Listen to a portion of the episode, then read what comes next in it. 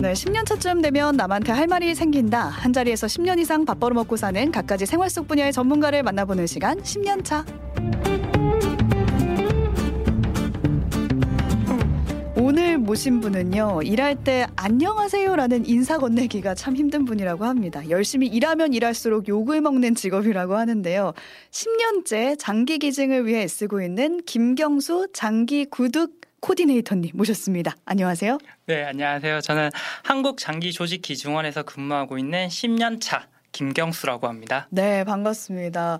제가 그 구득이라는 단어가 좀 신기해가지고요. 네. 어떤 뜻인지 좀 설명해 주세요. 어, 장기 기증에 대해서 뭐 한자 그대로 하면 음. 구하고 득한다라는 음. 표현이라고 생각하시면 될 것 같아요.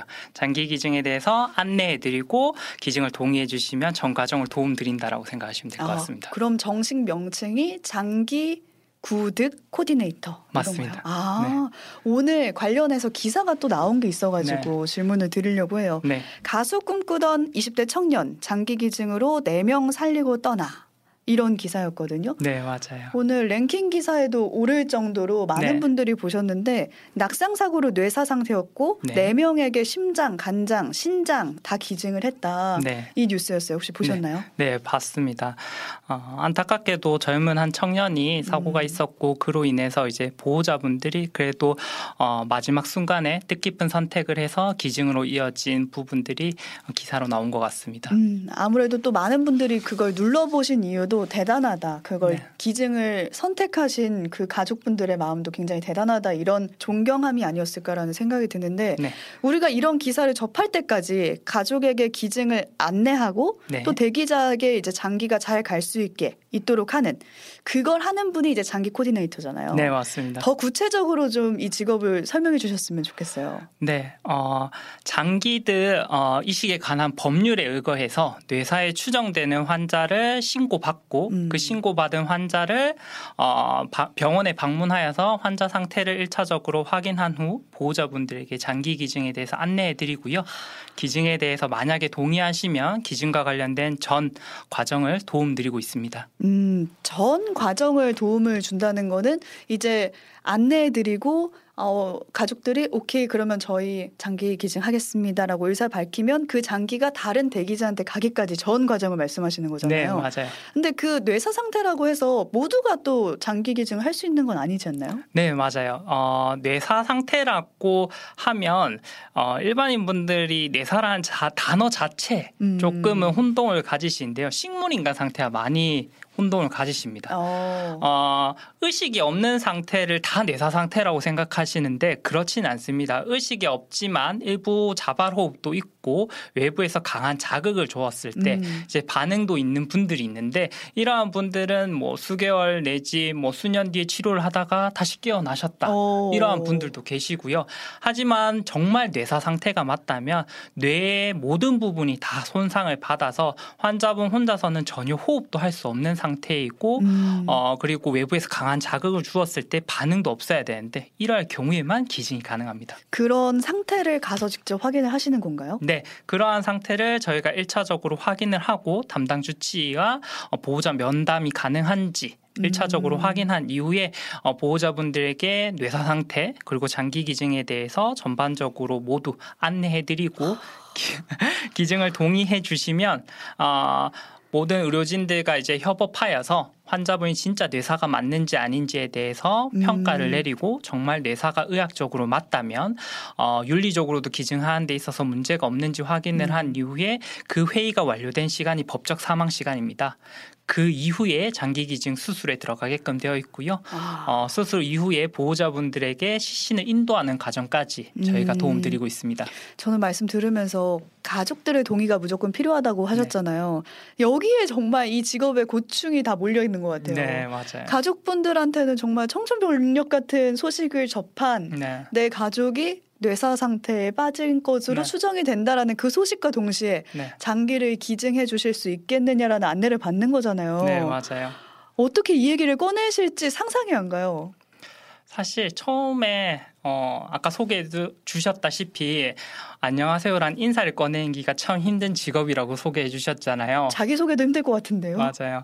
어, 하지만 저희가 어쨌든 보호자분들에게 어, 우리나라 법적으로 어, 뇌사에 추정되는 환자는 뭐 일반인 분들이 사망하시면 사망 신고하듯 그리고 또 태어나면 출생 신고하듯 법적으로 뇌사에 추정되는 분들은 모두 신고를 하게끔 되어 있다라는 부분을 안내해 드리고요. 음. 그리고 난 다음에 보호자분들에게 장기 기증에 대해서 이제 어 알고 결정하시는 거와 뇌사 상태에 대해서 잘 알지 못하는 상태에서 어, 장기 기증이라는 그냥 본인이 가지고 있는 생각만으로 결정하시는 음. 것 사이에는 큰 차이가 있기 때문에 많은 정보를 드리기 위해서 이제 국가에서는 이렇게 어, 의무적으로 신고를 음. 하게끔 설명되어 있고 보호자분들에게도 그렇게 설명을 드리고 있습니다. 근데 이제 설명을 드리다 보면은 네. 그 얘기를 들으시자마자 화를 내시는 분도 있으실 것 같고 네. 그러니까 담담하게 받아들이는 분도 물론 있겠지만 네. 뭔가 쫓겨난다거나 그런 네. 경우는 없으셨나요? 아 정말 이제 저희가 보통 보호자분들이랑 면담을 찾기 위해서 유선상으로 음. 우선적으로 접촉을 하는데요. 아 그래요? 전화를 먼저 해요? 네, 전화를 먼저 해요. 그래서 제 소개를 하고 이러한 법률 때문에 이제 어, 면담을 하려고 한다 혹시 면담 음. 가능하시냐 이렇게까지 사실 설명도 하기 전에 장기 기증이라는 단어만 들으시고 막 어. 어 불같이 화내시는 분들도 예전엔 계셨었어요. 음. 그래서 막 어, 큰 소리로 욕을 하시는 경우도 있었고 그렇게 해서 지금 당장은 면담이 안 될 것 같으니까 추후에 다시 전화 드리겠습니다. 아니면 문자로 안내 드리겠습니다라고 말씀을 드려도 다시 전화가 오셔서 저한테 막 욕을 하셨던 분도 계세요. 다시 전화를 하셨 네. 얼마나 아, 화나시죠. 맞아요. 입장 바꿔 생각하면은 그런데 또. 지금은 네. 요즘에는 이제 보호자분들도 장기 기증이라는 문화에 대해서 이제 방금 말씀하셨던 음. 뭐 뉴스라든지 기사를 통해서 많이 홍보가 되고 있기 때문에 음. 음. 그리고 드라마 드라마에서도 많이 소재로 다루어지고 있거든요. 스릴생에서 많이 다뤘죠. 슬기로운 네, 의사생활에서. 네, 슬기로운 의사생활, 뭐 낭만 닥터 김사부 등 진짜 많은 의학 드라마에서 이러한 음. 부분이 안내되면서 일반인 분들에게도 장기 기증이 조금은 더 많이 다가가서 지금은 이제 그래도 많은 분들이 이제 끝까지 설명을 들어주고 계십니다. 아, 다른 분들은 몰라도 특히 만약에 그 장기 기증을 해야 하는 사람이 음. 아이의 경우에는 어떨까라는 상상도 해보거든요. 네. 그러니까 그 아이에게 장기 기증을 부탁할 때 뭔가 네. 안내를 드릴 때더 네. 민감해 하실 것 같은데 진짜 힘들죠 아이는 어. 저희가 이제 모든 사실 장기 기증과 관련된 면담이 힘든 건 사실인데 특히나 아이의 부모님에게 면담을 할 때는 더 힘든 것 같습니다 음. 더 힘든데 그래도 그 상황에 맞게끔 최대한 면담을 하려고 하고 있고 그리고 사실은 아이 부모님에게는 제가 더 최선을 다해서 설명한 이유가 음. 뭐냐면 제가 이제 입사한 지 얼마 안 됐을 때 저연차일 때 네. 어, 기증자 유가족 분들을 모아서 같이 모임을 하는 그런 행사가 있었는데 그때 이제 자녀를 기증한 분의 어, 아버지와 어머니를 만나서 이야기를 나눌 시간이 있었어요. 음. 사실 그 당시에 저는 저연차였기 때문에 이제 기증이란 이야 자, 이야기 자체를 꺼내는 게 사실 지금 뇌사일지 모르고 사망할지도 모른다고 생각하시는 이 가족분들에게 또 다른 힘든 결정을 그쵸. 또 꺼내야 되는 건 그쵸, 아닌가 네. 그런 생각 때문에 사실 고민이 음. 많았던 시기였거든요. 음. 그런데 부모님께서 이제 아이를 기증하신 부모님께서 저한테 되게 감사하다. 우리 코디네이터들에게 정말 고맙다라고 이야기해 주셨어요. 아 기증한 아이의 부모님이 네 오. 그렇게 말씀하셨던 이유가 어. 내가 정말 자칫 잘못하면 이 아이를 떠나 보내는 데 있어서 우리 가정 가정 자체가 무너질 수도 있는 상황이었다. 음. 그런데 내 아이가 누군가의 생명을 살리고 그리고 어 누군가에게서 이제 심장이 뛰고 있다고 음. 생각하니 어, 이 아이를 떠나 보내는데 큰 위로가 되었다. 오. 그래서 어, 너무나도 감사하다라는 표현을 해주셨어요. 그래서 이제 제가 그 경험을 바탕으로 이제 자녀를 혹시나 그런 안타까운 상황이 생기신 분들에게는 더 열심히 설명하고 그 사례를 알려드리면서 기증이 얼마나 이제 보호자분들에게도 음. 소중한 마지막이 될 수 있다는 걸 설명드리고 있습니다. 그러니까 어쩌면 장기 기증이 마지막 선물이 될 수도 있는 거고 그들에게 위로가 될 수도 있는 측면이 네. 있어서 새롭게 안 부분이 아닐까 싶고요. 가족 동의를 받아서 어쨌든 휴수를 만약에 하게 되면 네. 그 다음에는 대기자에게 잘 옮겨야 되잖아요. 네. 그 과정에서 한치의 오차도 없어야 될 것 같아요. 다 네. 골든 타임이 있어가지고 네. 그래서 제가 본 기사가 생각이 나는데 이 장기 기증 때문에 KTX 시간에 늦추는 일이 있었다고요. 네 맞습니다. 어뭐 뉴스에서 나왔던 그 사연은 동대 구역에서 서울역으로 가는 기차를 3분 정도 음. 지연시킨 음. 사연이 뉴스에 많이 나왔었는데요. 어 제가 근무하는 곳도 대구입니다. 어, 아. 사실 장기 기증이라고 하면 모든 장기는 골든 타임이 있습니다. 음. 기증자에게 있어서 적출된 순간부터 기증자에게 수혜되는 이 시기 순간까지의 골든 타임이 심장이 가장 짧은데 네. 심장 같은 경우는 한 4시간 정도라고 생각하시면 될 것 같아요. 4시간 안에 옮겨야 되는 거예요? 4시간 안에 수술까지 이루어져요. 아, 그래요? 네. 기증된 순간부터 수술까지 이루어져야 되니까 정말 급박하게 이루어지거든요. 네. 그러다 보니까 이제 그때는 기차 배정 시간 때문에 이제 자칫 잘못하면 다음 기차를 타게 되면 어, 그 기증 골든 타임을 놓칠 수도 있는 상황이었어요. 어, 기껏 기증하셨는데 맞아요. 어, 그래서 해당 부분을 저희가 철도 공사에 요청을 했고 음. 철도 공사에서 이제 해당 부분을 승객분들에게 양해를 구한 뒤 음. 3분 정도 지연을 시켜 주셨고요. 뿐만 아니라 지금 이제 철도 공사에서 더 많이 배려해 주셔서 이제 기차표를 미리 끊지 않더라도 장기 기증을 할 경우에는 어, 탄 이후에 탑승권을 구매하는 방식도 오. 도움을 주고 계십니다. 그렇게 하면 이제 몇 분 조금이라도 아낄 수 네, 있으니까. 맞아요. 람님이 이 질문을 주셨어요. 네. 이 모든 과정에서 코이디네이터님이 가장 어려운 건 어떤 부분인지 궁금하시다고. 어, 사실 보호자분에게 처음 인사하고 이 상황 상황에 따라서 설명하는 게 제일 힘든데 첫 순간. 네, 첫 순간이 제일 힘든데 그 중에서도 사실 안타깝게 뇌사가 되는 배경이 다 달라요.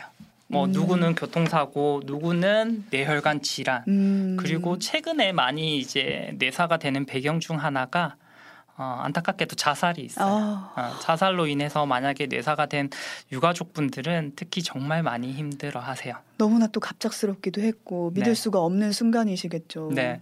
그런데 그분들한테 제가 꼭 이제 설명을 드리는 부분이 내 가족을 떠나보내는 이 마지막 순간이 기억될 음. 순간이 어, 극단적인 선택을 한 나의 가족이 아닌 누군가의 생명을 살리고 간 가족으로 기억된다면 음. 가족분들에게도 조금이라도 위로가 되지 않을까요라고 음. 이제 설명을 드리거든요.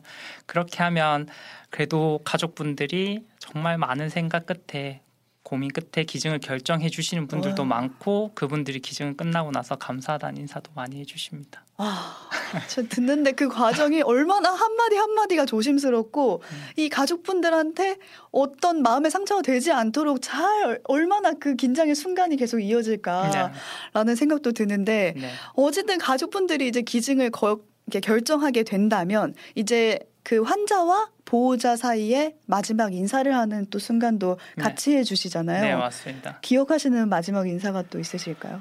하, 진짜 진짜 많은 사연들이 있어요. 음. 각자 가족마다의 사연이 정말 많은데 제가 한 3년 차쯤 때 이제 생각나는 사연인데 한 5개월 정도 된 아이를 기증한 적이 있어요. 5개월 생후 5개월이요? 네. 근데 생후 5개월이었는데 이 아이가 사실상 팔싹둥이로 태어나서 음. 사실상 진짜 태어난 뭐 정상적으로 태어났다면 한 3개월 정도밖에 안 됐을 아이였어요. 그래서 정말 어 제가 기증했던 아이 중에 가장 작은 아이였는데 어 부모님께서 이제 마지막 인사를 하기 위해서 이제 한번 안아주고 싶으셨는데 음. 뭐 인공호흡기라든지 뭐 수액이라든지 여러 기계적 장치가 있다 보니까 어머님이 안기도 힘든 상황이었어요. 아. 그런데 이 아이가 누워 있던 침대는 일반 성인분들 누워 있는 침대랑 똑같은 침대에 누워 계셨거든요. 그 작은 아이가. 음. 그러니까 어머니께서 신발을 벗고 침대 위에 올라가서 옆에 누우셨어요. 어, 눈물을 참아주십시오, 다들. 네. 네. 누우셔서 아, 네. 어머니께서 이제 마지막으로 아이를 토닥거리면서 인사를 해주셨는데, 어, 그 모습이 정말 어, 저에게도 가장 각인이 된 순간이랄까? 음. 그러시고 이제 면회가 끝난 다음에 어머니께서 저한테 아이가 수술 끝나고 입혀달라고 옷을 하나 전달해 주셨어요. 옷을. 왜냐하면 수위나 이런 것도 사실 너무 작으니까 맞지 않잖아요. 네. 그러니까 저희가 어, 기증이 끝나고 음. 난 다음에 입을 옷이나 이런 것들 혹시 준비하실 수 있으시면 준비해 주시면 좋을 것 같다라고 말씀드렸더니 어머님이 어, 슈퍼맨 티를 가지고 오셨어요. 슈퍼맨 티? 네, 슈퍼맨 티를 가지고 오셔서 우리 아이는 어. 그 가는 마지막 순간까지 누구의 생명을 살리는 슈퍼 히어로 같은 음. 삶을 살았다 보니까 마지막에 이런 옷을 입혀주고 싶다라고 아유. 하면서 저한테 건네주셨는데 그 마지막에 환자분의 예우를 다해서 그 옷을 입혀주는데 진짜 이, 많이 울었어요. 직접 입혀줬군요 네. 아이에게. 네, 진짜 많이 울었어요 그때. 그 슈퍼맨 티를 모든 기증자분들에게 입혀드리고 싶네요. 네, 정말 이런 사연 하나하나가 얼마나 많을까라는 생각도 드는데 그 매번 삶과 죽음의 경계선에 있는 분들을 만나다 보니까 이 직업을 두고 가장 미안한 직업이다라는 말도 하더라고요. 근데 음. 여기에 대해서는 좀 반대하는 입장이시라고요. 네. 그렇게 말씀해 주시는 이유를 음. 알 거는 같아요. 왜냐하면 그러한 이제 내 가족을 떠나 보내야 되는 순간에 힘든 음. 결정을 또 안내해 드려야 되는 역할이다 보니까 그렇게 소개해 주시는 분이 계시기도 한데 음. 제 개인적인 의견은 기증자 유가족분들이 어, 기증을 통해서 어, 누구보다 내 가족이 누군가의 생명을 살렸다는 자부심 음, 음. 그리고 어딘가에서 숨 쉬고 있고 어딘가에서 누구보다 힘차게 심장이 뛰고 있다라고 음. 생각하는 그런 기억을 선물해 드리는 게 제 일이라고 생각해요. 좋은 기억을 선물해 드리는. 네, 그런 특별한 마지막 순간을 선물해 드리는 음. 직업으로 음. 저희를 기억해 주셨으면 좋겠습니다.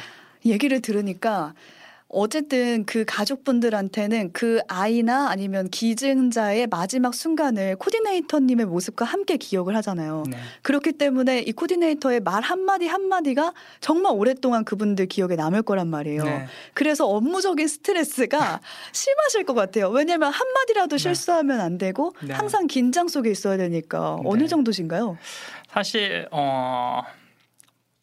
제가 그 상황이라도 당연히 이해하는데 그분들은 자기 가족을 떠나 보내야 되는 순간에 음. 있어요. 그렇기 때문에 누구보다 극심한 스트레스 상황에 있고 제 한마디 한마디에 상처를 받으실 수도 있단 말이에요. 음. 음. 그렇기 때문에 저도 항상 긴장 속에서 일하고 있고 어 그러한 슬픔에 대한 감정이 저에게 음. 고스란히 공유되거든요. 아. 그러다 보니까 저 또한 굉장히 딥해지거나 그쵸. 우울해질 때가 있어요. 그쵸, 그쵸. 그러다 보니까 저희 코디네이터들을 대상으로 이렇게 어, 스트레스 지수를 검사한 적이 있는데 굉장히 스트레스 지수가 심하다고 알려져 있는 소방관이나 경찰관보다도 스트레스 지수가 훨씬 더 높았어요, 저희가. 또 같은 측면으로는 생명을 네. 구하는 일도 하고 있기 때문에 네. 긴장할 수밖에 없고 스트레스 음. 받을 수밖에 없는 직업인 거죠.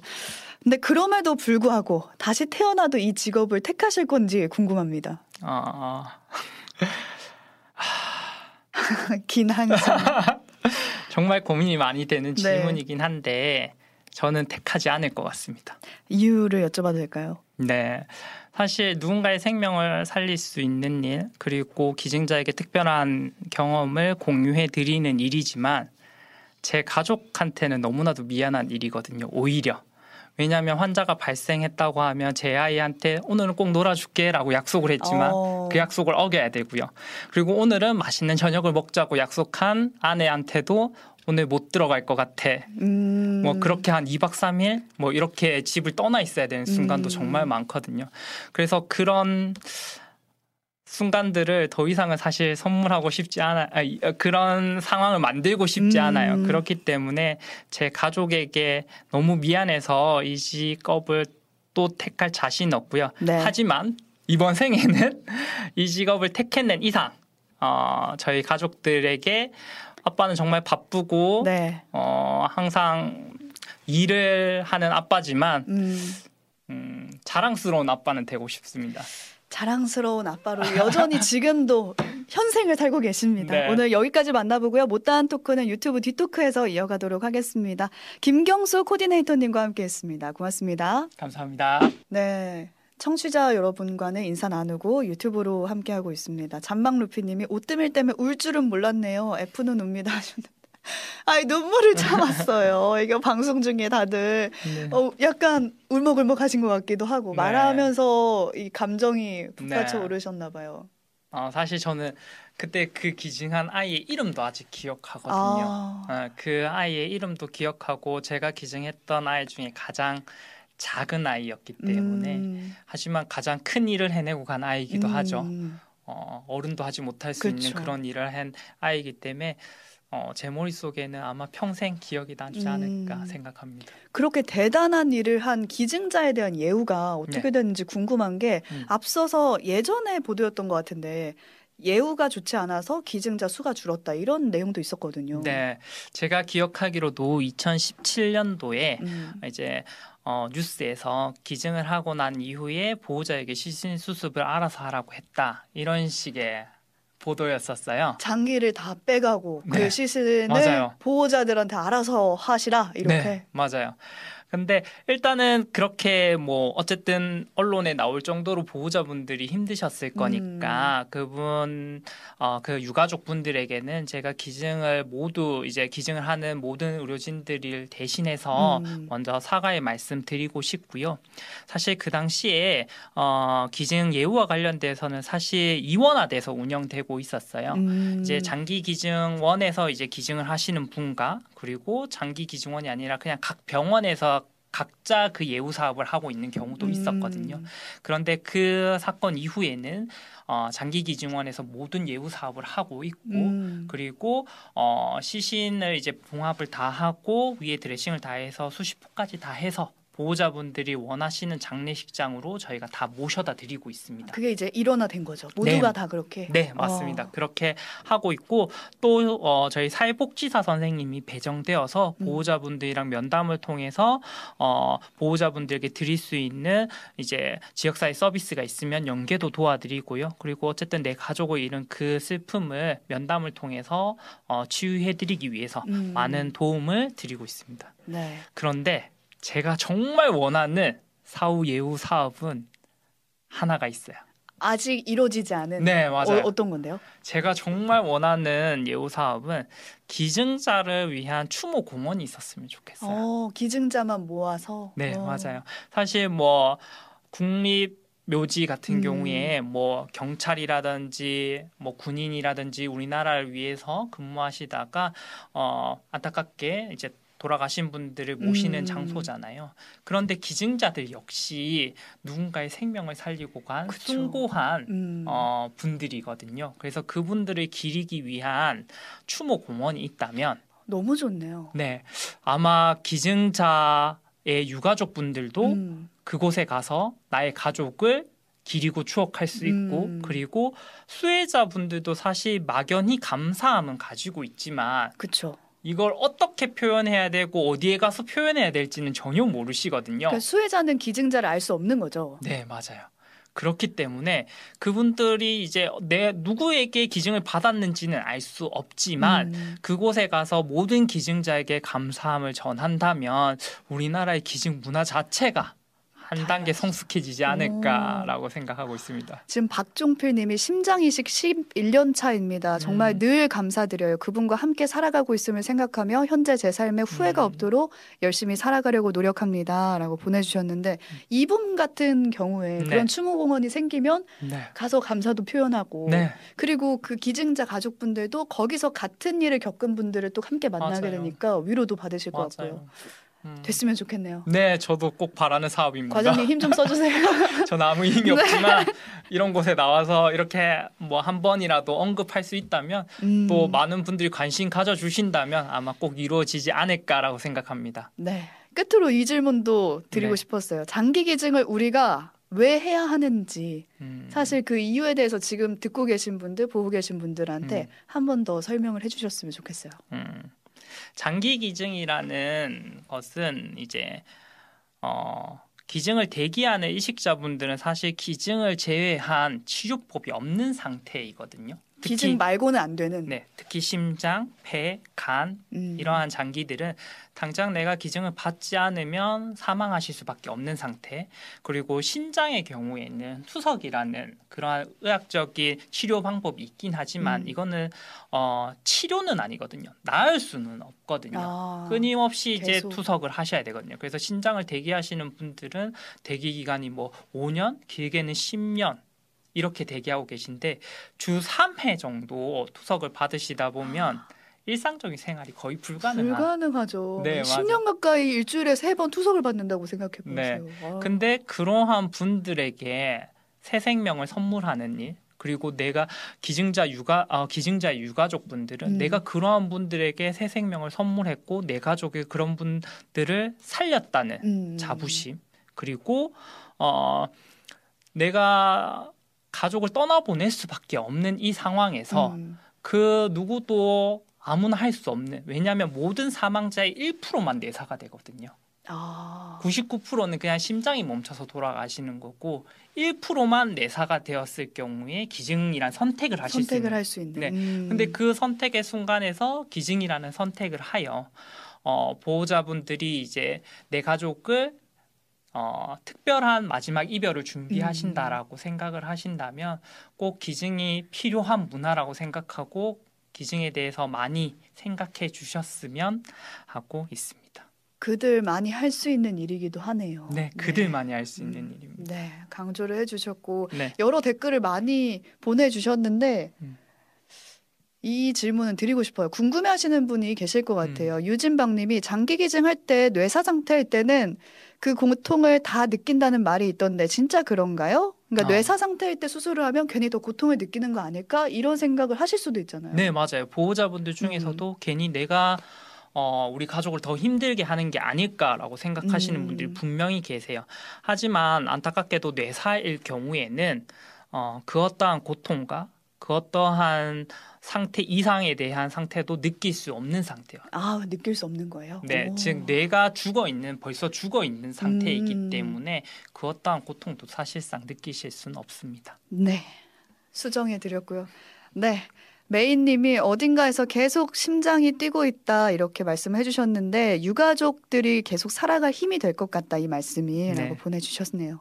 이 말로 네. 이 댓글로 오늘 마무리를 짓도록 하겠습니다. 네. 추모공원에 대해서도 좋은 아이디어다라는 댓글들 많이 들어오는데 네. 이뤄질 날을 기려보면서 오늘 네. 여기서 인사 나눌게요. 고맙습니다. 감사합니다.